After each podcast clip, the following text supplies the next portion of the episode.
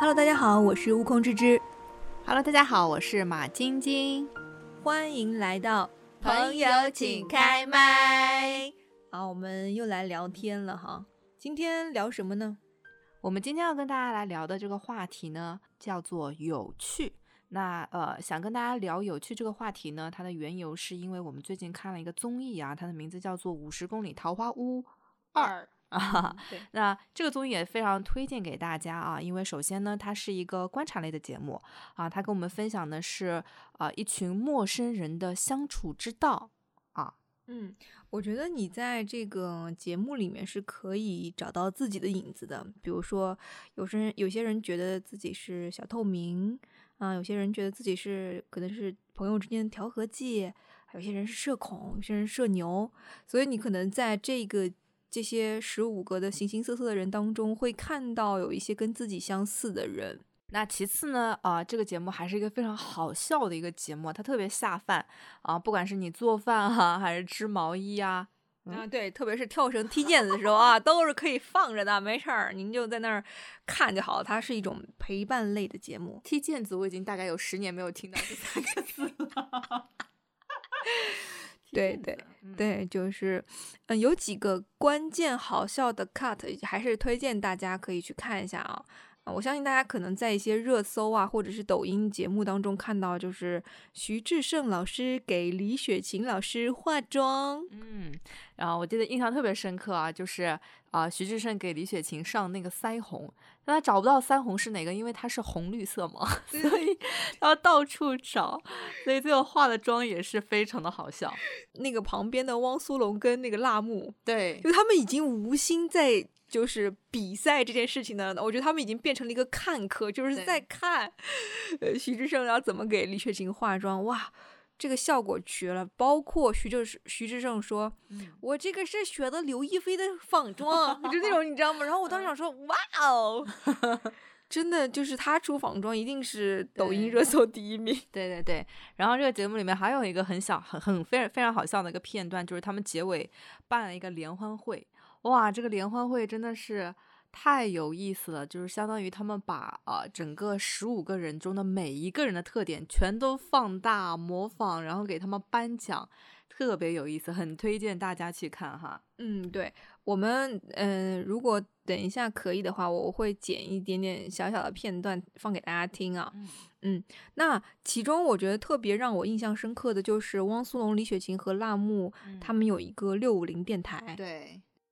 其实说起来，我们这个我们自己的这个节目，一开始也想模仿他们对六五对零 电台，想也用数字去命名啊，对什么对八二零电台、一九零四电台对之对类对的对，嗯，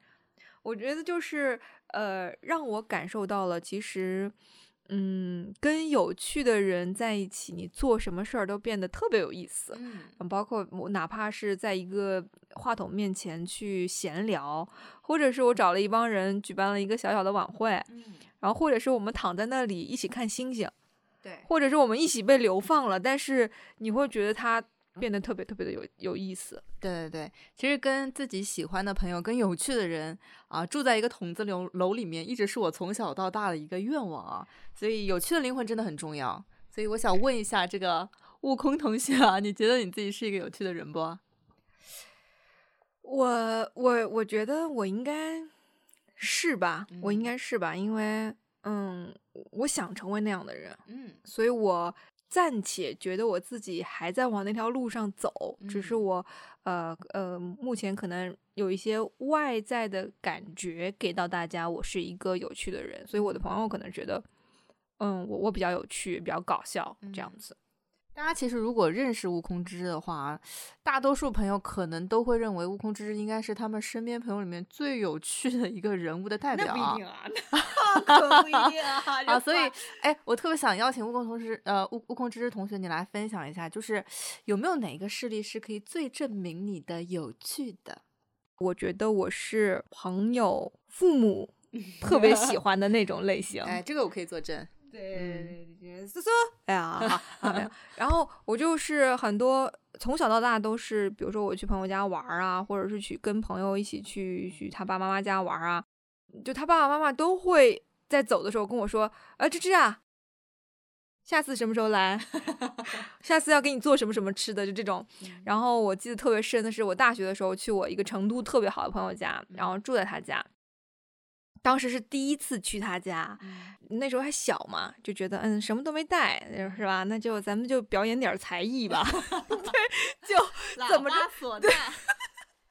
怎么着就是你可能没没有什么呃礼品送上，那咱们就得就是让人家载歌载舞了是吧，对对对你是啊对对，扭个秧歌儿什么唱个二人转 之类的。对，然后那个时候是呃春晚的时候是好小沈阳特别火，就小沈阳啊穿什么苏格兰裙，哦，那他第一次上春晚的时候，是就是嗯那个时候我去的他们他们家，然嗯后我就在那儿学小沈阳，模仿，模仿他。嗯然后就是把那个那段相声小品还是什么，就是那段给给嗯学下来。然后我就印象特深刻，那个时候我们的叔叔阿姨带我们去吃一个什么烤鱼， 嗯，然后有烧烤，有嗯火在那烤，我真的觉得我就是当地的那种表演艺术家，你知道吗？真的太哥青太年搞笑艺术家，对，就是一直的呢，就是上蹿下跳的，嗯，嗯所以叫悟空嘛。哎，为为什么为什么叫悟空？因为上蹿下跳是吗？哦，呃这是我小时候跳街舞的老师给我起的，哦，嗯，就是他觉得哇，嗯，看不出来还挺活泼的嘛，叫你悟空吧， 就这种你知道吗，那能不能现在给听众朋友们来一段街舞？已经表演完了，谢谢啊，谢谢，很谢精谢彩，很精对彩，我可以对作证啊。对，所以所以马晶晶觉得我是一个有趣的人。那马晶晶，你觉得你自己是不是一个有趣的人？嗯，我一直定义自己是一个有趣的人，嗯虽然我身边并没有像那么多人夸赞悟空芝芝同学有趣一样，啊有那么多人夸赞我有趣啊，但是我在心里给自己定义是这样定义的啊。嗯啊，我我给大家举一个例子啊，就是我小的时候，我的妈妈带我去学钢琴，哇，嗯我自己要求的，因为身边的小朋友那个时候都流行学钢琴，嗯她就带我去老师那报名，老师一摸到我的手说：“哟，这孩子学不了，这手指啊太短了。 所以对对对，大家如果看过柯基啊，对，其实我的手如果伸出来的话，如果大家可以看见的话，它特别像叮当猫的手，就是 是一双有福的手啊。对对嗯对。然后老师说我这个手指啊，根本就就是撑不开啊，嗯人家孩子都说可以撑到八度，我大概四度都撑不到的样子啊。嗯所以呢，老师建议我去学那个啊、古筝嗯啊，所以我从小到大学的乐器就是古筝啊。嗯然后后来当然也是考了吉呀之类的，但我心里一直不服输，我想说怎么了？手指短的人就不能弹钢琴吗？嗯于是当我长大以后，上大学以后啊，我一旦拿到了学习的这个权利以后，嗯我第一件事情就是报了一个钢琴班儿。嗯对我就自那以后学各种各样的呃，就是单钢琴曲啊，就是嗯为了证明我的手指也可以弹钢琴。嗯，对，所以啊、虽然这个故事听起来不是那么的说学逗唱式的有趣啊，但是自那之后，我发现，诶，我可以通过学习这种呃不一样的这种兴趣爱好，来让我自己成为一个有趣的人。嗯因为我向我的身边的人一旦展示我的手，没有一个人认为这个手是可以弹钢琴的。但我一旦开始展示的时候，所有人都会很吃惊， 觉得天呐，叮当猫竟然可以弹钢琴。 对，对，嗯，就是有一种拿着橘子在弹琴的感觉，是不是？ 哎，怎么听着像一个就是呃残疾表演艺术家的感觉？不是你没看过吗？周杰伦有一个特别有名的表演，我他没有拿着哎苹果，哦，我有印象，对对你就对是那个苹果。是是是，所以我就一直认为自己是一个呃非常有趣的人，包括啊，像我学习做饭这件事情啊，我身边很多的朋友啊，比如说悟空同学经常说，哎呀，我可不学做饭，我一学做饭就要就是好像变成了一个家庭主妇，但我从不认这么认为，我做饭纯粹是因为太有意思了，就是对你看到这些，你你把这些就是毫无相关的这些。呃，菜品搭配在一起， 嗯然后呢，就会变成一个很美味的佳肴。这件事情，我觉得哇，好有意思哦。嗯啊，所以我觉得我的这个想法本身就很有意思， 嗯，所以我就一直定义自己为是一个有趣的人。我我我也觉得你是一个有趣的人，嗯但是我就在我心里，你的有趣是另一面的吧。嗯嗯，我觉得你是一个呃特别能让人把有趣扩大的人。嗯就是我我我我举个例子，比如说我可能讲一些事情的时候，你会觉得特别好笑，然后我就想说。有这这个点么好儿笑吗，这个点儿打对了是吗？好的，那我们就继续把它放 大 吧。啊，就是刚刚有点激动了哈。嗯嗯嗯如果声音有点大，我向大 嗯家道歉。好的，对，所以我觉得你是属于那种有一种伯乐型的感觉，嗯，嗯会你会发现别人的有趣，或者是发现一些可能嗯没有那么显性的有嗯趣的状况。是，嗯嗯，其实我们可以跟大家分享的一个呃很很好玩的一些事儿，就是我们今天在尝试录制这个节目的过程当中，我们一直在探索，就是有趣到底是什么样的。嗯我们一开始一想到“有趣”这个词，它所下面所展现出来的人的类型，好像就是幽默的、好笑的，可能充满智慧的，我们会管它叫做有趣。但是有趣真的只包含这些吗？嗯我们并不是这么认为。对啊，我呃，就好像刚刚悟空知识同学讲的啊，我们认为有趣呢，它也分显性和隐性。对，有一些朋友他可能天生的这种活泼啊，天生的这种呃能量，就会有一种显性的有趣感。但是可能更多数的人，他们的有趣是隐藏起来的。对对对，我觉得是可以挖掘挖掘自己身上的有一些点。嗯就像有一次我跟我一个同事聊天，嗯然后其实在我原本的认知当中，他是一个非常。比较中规中矩的一个个嗯性或者是一个状态，然后有一次只有我跟他在办公室，嗯然后我们俩聊天的时候，他突然给我分享了一个，呃，他非常小众的一个爱兴好趣爱好，嗯就是航空航天，比如说火箭发射啊，嗯然后到那个地方会是什么什么样子呀？这个火箭的什么材质之类的。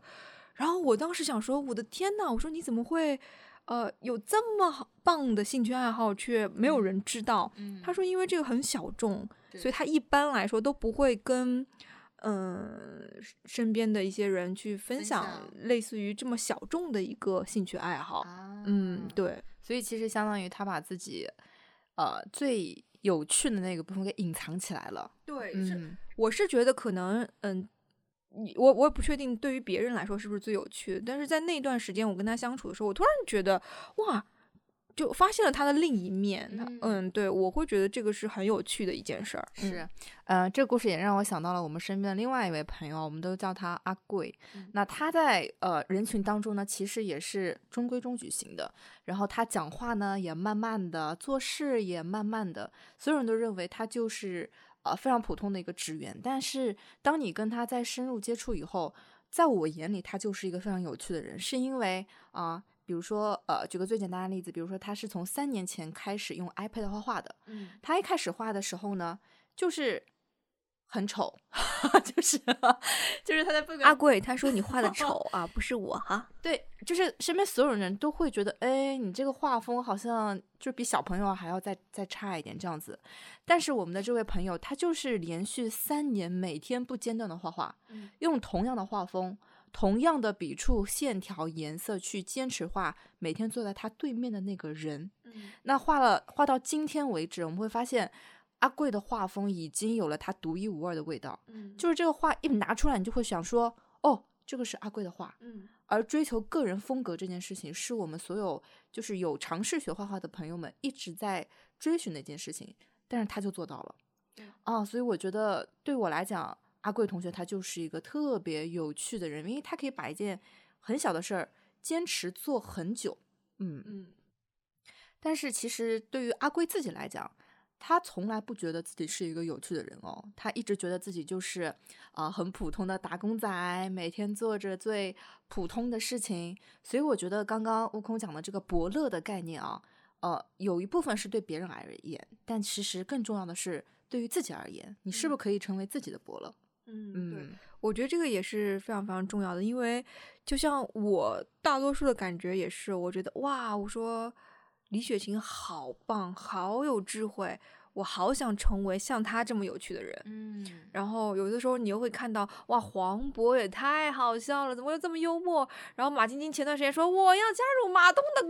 东七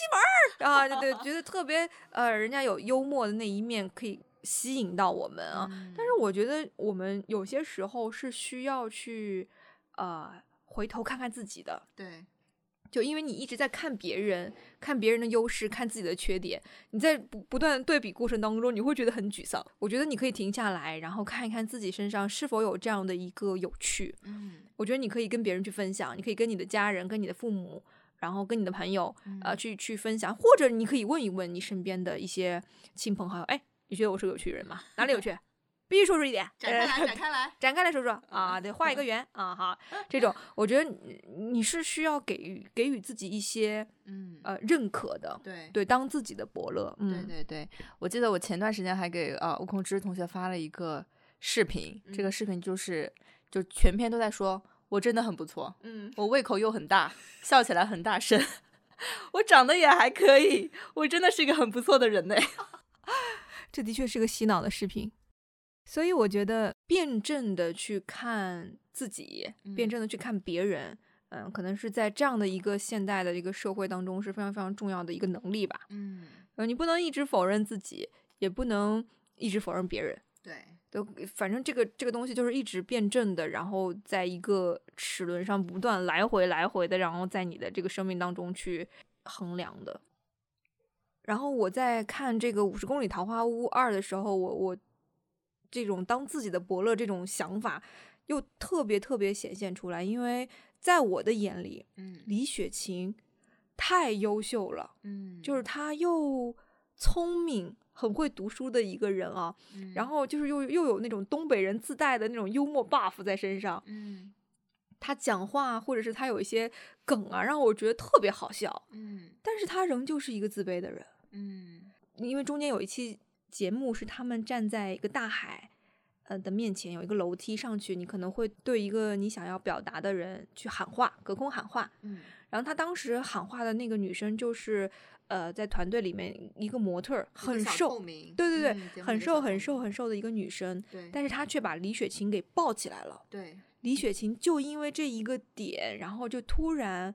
很感动，然后喊嗯话。然后我当时想说，那他能喊什么呢？对陈瑜来喊，他说他曾经非常非常喜欢一个男生，嗯然后呢，那个男生呢可能觉得他比较。胖或者是怎么样子，就一直没有答应。然后李雪琴就问他：“我要瘦到什么样子，你才会跟我谈恋爱？”嗯，才能抱得起才能我抱着，对有对对嗯，然后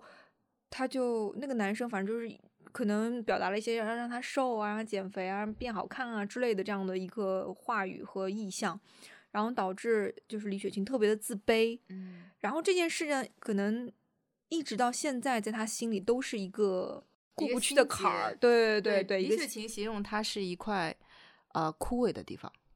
对对对嗯对。然后他说，当这个很瘦很瘦的女生把他抱起来的时候，他一下觉得在这一块枯萎的地方又种上新了，发对，芽重了新发芽了。对，所以我我看到的时候，我想说，哇，就原来这么优秀的人，他也会有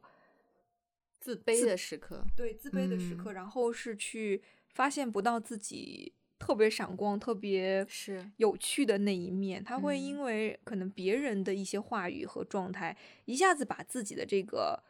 呃有趣的那一面给直接咔嚓关闭掉了。对对，我来给大家放一下这个片段。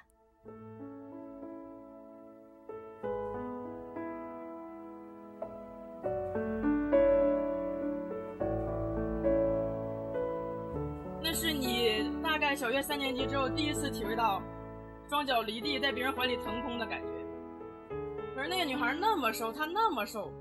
她都把你抱起来了。剩下的话我就不说了，你那么聪明，你应该知道。所以今天说这段话给你呢，一个是分享给你我今天的喜悦，另一件事情就是，谢谢你，陈宇。呃，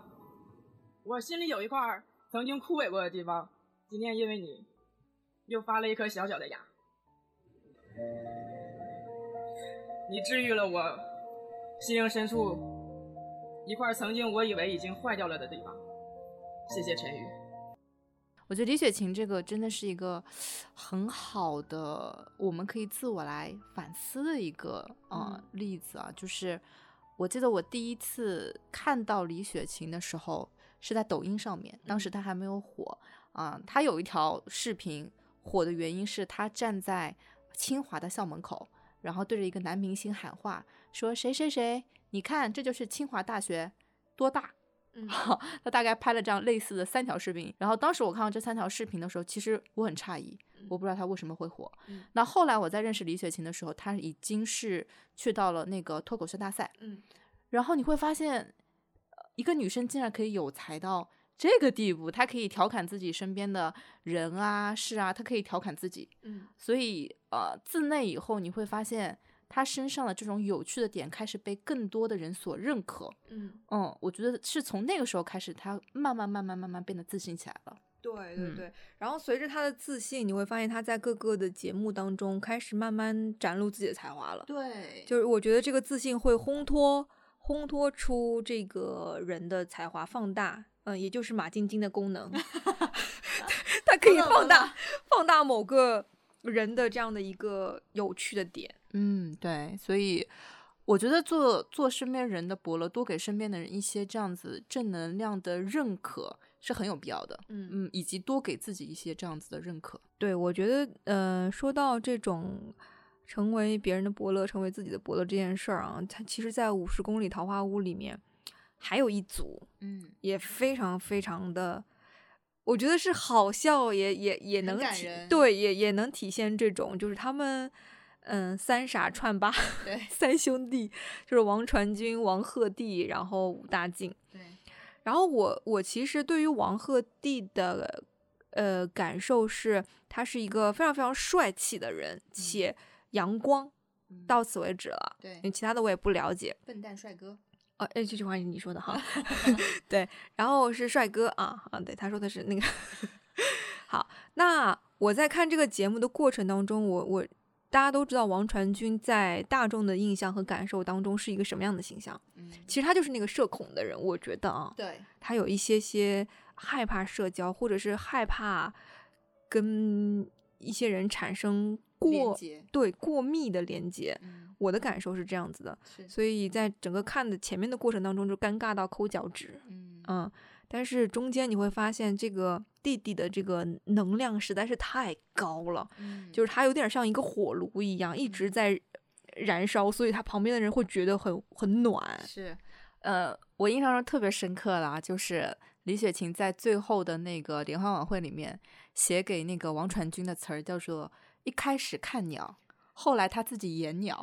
就是王传君一开始来的时候，因为他非常的人鸟高冷人嘛，鸟也对也对，也他也不喜欢融入人群，所以他每天一个人就是双手抱臂在海边静等静的鸟看，哎，对，等鸟，然后也不参加任何的就是表演啊之类的。结果后面，呃，后面的联欢晚会开始的时候，他就自己举手，演什么都行，演鸟也可以。 对，很好，所以刚刚悟空讲的这个磁场，或者说给周围人带来的这个影响力是怎么样的？所以某种程度上，我觉得王鹤棣也是王传君的伯乐，嗯，就是是就是把王传君这种有趣的一面给哎他挖出来了。他可能什什么都没做，他嗯只是感染他，用他嗯的那种能量密度疯狂的感染王王传君，然后把王传君也就是原本可能社恐的这样的一个状态，变成了一个哎呀，我也要加入你们，我也要去分享，我也要去演的这样的一个状态。嗯，是的，我觉得还还有一个同学扮演伯乐的，就还是李雪琴同学。嗯，李雪琴在一个最新的一个节目里面形容孟子义，孟子义就是我们刚刚口中一直在讲的，就是呃美女型的，然后在节目里面大家都称称她为 AI，就 因为她不怎么会有这种反应，或者她的反应会稍微迟钝一些，会比较那机械，嗯对，会比较机械，所以他其实在这个节目里面不像其他人会有那么多的粉丝啦。嗯但是在新的在全新的一个节目里面，李雪琴形容孟子义，他就是开在菩提树下的一朵花。嗯他形容孟子义是他有天然的慈悲心，但他却不自知。嗯哇，呃，我看到孟子义听到这句形容的时候，就是整个人都觉得非常的，就是要要哭的感觉，嗯就是是李雪琴告诉了他他的美好的地方在哪里，嗯，而他觉得哎，诶好像被戳中了。我们刚刚也有分享过，扮演成为别人的伯乐，成为自己的伯乐，我觉得这个都是需要有一双发现别人、发现自己美好的那个眼睛的。当我们要去表达的时候，你会发现这种能量就会自然而然的呃显露出来。我觉得我特别相信这句话，就是你需要去观察生活以及记录生活。嗯嗯这个时候你就可以把你的这种有趣的一面，自然而然的就是展现在呃你自己的面前跟别人的面前了。嗯，所以有趣这件事情还其实还是需要积累的。通过你不断的去思考跟接收，然后慢慢的跟自己融合，才会有一些输出吧。嗯，对，我们又来给大家传递正能量了哦。我们就是一个正能量的节 目哈。对，哎，我其实特别好奇大家心里，嗯、有趣是一个什么样子的。那欢迎大家可以在我们的那个留言板留言，嗯，嗯，然后告诉我们你心目中特别有趣的这个样子是什么样的一个模样。嗯，那也欢迎大家可以把你认为有趣的事情。啊，通过留言的方式，通过邮件的方式发给我们。其实我特别愿意在节目当中去成为那个传播者，来朗读大家有趣的故事。希望有一天在我们的节目当中，我们可以成为那个传递者，然后来传递大家想要分享的内容。对，听众来信，听众来信，像这样子，对不对？朋友，请开麦啊！ 好了，哎，那个，其实我们今天就是我们俩讨论辩证的来看有趣这件事情，我我没有五个小时也有六个小时了哈。对对对对对，因为我们一开始其实把有趣定义的特别窄，对，我们呃一直对我们一直好像就认为有趣就应该是有趣的、好笑、幽默的、正能量的，但后来我们发现远不止于此。嗯，对，嗯因为我们呃很容易形成一些偏见，对，这个偏见可能是变成了一个固化的形象，认为哦，他这个样子就是有趣的，那个样子就是无趣的。但我们呃讨论了很久，觉得其实每一个人身上都是有闪光点、有有趣的这一面的，只是我们可能还没有那样的一双眼睛去发现别人的有趣。嗯，希望我们可以通过更多的这种，嗯、我觉得是修习吧，就是嗯修炼和学习，嗯，能够真正磨练出一双火眼金睛，能够看到身边人更多的闪光 点。对对对，没错。嗯，好啦，那今天我们就浅聊到这儿吧。浅聊啦， 对，嗯，也真的是推翻了我们无数次的这个录制啊，因为有些时候我们呃觉得还是想要确定和确认，保证我们的输出是呃有一定质量的。那当然，嗯，如果推送晚了，这这这，你说是不是水平还不够哈？ 对，我们今天下午就一直处于啊，我们刚才说什么啊？ 我们的价值观怎么会这样？ 一直在不停的探讨、洗礼自己，就是一直对在说我们到底要传递什么？要传递什么，确认我们一定是 OK 才敢说哈。 对 对对，好，那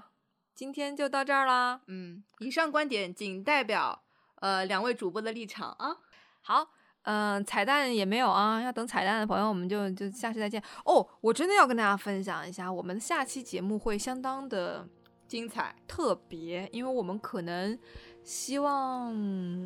用一种全新的方式来带着大家旅行。哎，如果大家比较好奇的话，那可以浅期待一下哈，浅期待一下，也不要抱有太高的期望。如果我这次实验失败了呢，是啊不是？我们就会把这一期的这一段给卡掉。我会， 对，我们的失败就是明天的成功啊。哎呀嗯嗯，好的，那大家好好学习，天天向上啊，拜拜。拜拜。